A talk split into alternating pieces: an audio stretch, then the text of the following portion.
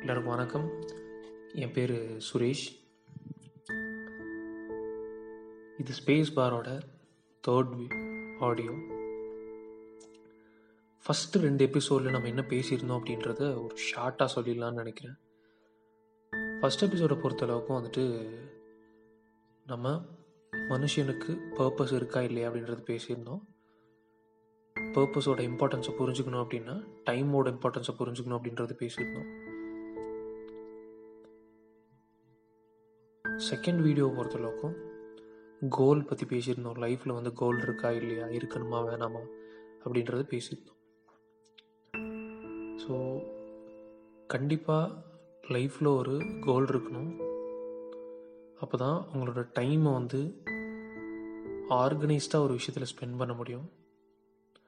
ஆர்கனைஸ்டாக spend பண்ணும்போது அந்த சக்ஸஸை வந்து ஈஸியாக நம்மளால் அடைஞ்சிட முடியும் அப்படின்றத பார்க்குறோம் ஏன்னா நம்ம ஒன்ஸ் கோல் ஃபிக்ஸ் பண்ணிட்டோன்னா மற்ற விஷயங்களை கவனிக்காமல் நம்மளோட குறிக்கோள் ஒன்று நோக்கி இருக்கிறதுனால நம்ம அந்த குறிக்கோளை நோக்கி அதிக எஃபர்ட்ஸ் போடும்போது அதாவது அந்த டைமை யூஸ் பண்ணி அதிக எஃபர்ட்ஸ் போடும்போது நம்மளால் அந்த வெற்றியை அந்த இலக்கை சீக்கிரமாக போய் அடைஞ்சிட முடியுது அப்படின்றது பார்க்குறோம்.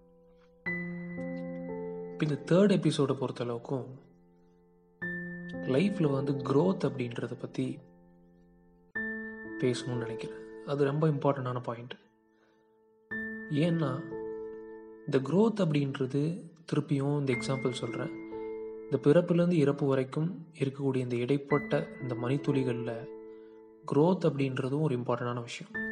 ஏன்னா நம்ம டெய்லியும் க்ரோ ஆகிட்டே தான் இருக்கோம். அது அறிவுலையாக இருக்கலாம் உடல்லையாக இருக்கலாம் இல்லை இந்த நகம் இந்த முடி சின்ன சின்ன விஷயங்கள்லையும் இந்த பாடியில் இருக்க எல்லா பார்ட்ஸ் இது எல்லாமே வந்து கொஞ்சம் கொஞ்சமாக வளர்ந்துக்கிட்டே தான் இருக்குது ஸோ அப்போ க்ரோத் அப்படின்ற ப்ராசஸ் வந்து இருக்கு இருந்துக்கிட்டே தான் இருக்குது மனுஷனோட பிறப்புலேருந்து இறப்பு வரைக்கும். இந்த க்ரோத்தை உங்களால் கட்டுப்படுத்த முடியாது. உங்களால் ஸ்டாப் பண்ண முடியாது. ஆனால் அதை யூஸ் பண்ணிக்க முடியும். இது இந்த க்ரோத்தை ஸ்டாப் பண்ண முடியாதுன்னு சொல்கிற சொல்கிறப்போ எனக்கு வந்து ஒரு எக்ஸாம்பிள் மனசுக்குள்ளே வருது. ஒரு சின்ன எக்ஸ்போர்ட்டர் வந்துட்டு என்ன பண்ணார்னா இந்த தர்பூசணி பழம் வாட்டர் மெலன்னு சொல்லி சொல்லுவோம். ஸோ அந்த பழங்களை வந்துட்டு எக்ஸ்போர்ட் பண்ணுறதுல கொஞ்சம் பெரிய சிரமம் இருந்துச்சு. காரணம் அந்த ஸ்பேஸ் வந்து அந்த பழம் வந்து ரவுண்ட் ஷேப்பில் இருக்கிறதுனால கொஞ்சம் அதிகமாக பிடிச்சதுன்னு சொல்லிட்டு இந்த விவசாயி வந்து ஒரு கப் ரெடி பண்ணார். கப்பு வந்து அந்த காய் சின்னதாக வரும்போதே அந்த கப்பை கொண்டு போயிட்டு அந்த காய் மேலே வந்து போட்டு டைட் பண்ணிடுவார் இப்போ அந்த காய் வந்து அந்த ஷேப்குள்ளேயே வளருது. அதாவது ஸ்கொயர் ஷேப்பில் இருக்கக்கூடிய கப்புக்குள்ளேயே வளருது. அந்த வாட்டர் மெலும் வந்துட்டு இப்போ ஸ்கொயர் ஷேப்லேயே இருக்குது பார்த்தா. ஸோ இப்போ பேக்கிங்க்கு ரொம்ப ஈஸியாக இருக்குது ஸோ இது லைஃப்பில் எடுத்துக்கிட்டோம் அப்படின்னா வந்துட்டு எப்படி அந்த க்ரோத்தை ஸ்டாப் பண்ண முடியாது உங்களால். ஆனால் ஷேப் பண்ண முடியும் உங்களால். ஸோ அதுக்கு வந்துட்டு அதே மாதிரி தான் லைஃப்லேயும் வந்துட்டு உங்கள் லைஃபோட க்ரோத்தை ஸ்டாப் பண்ண முடியாது. ஷேப் பண்ணிக்கிட்டீங்க அப்படின்னா அது ரொம்ப அறிவுபூர்வமாக இருக்கும்னு சொல்லி சொல்லுவேன் நான் வந்துட்டு. இப்படி ஷேப் பண்ணுறதுக்கு இல்லை இதுக்கு முன்னாடி பேசின ரெண்டு டாப்பிக்கும் சம்மந்தமுள்ள ஒரு விஷயம் அப்படின்னா நோ யுவர் செல்ஃப் உங்களை பற்றி நீங்கள் யார் அப்படின்றத தெரிஞ்சுக்கிட்டே ஆகணும்.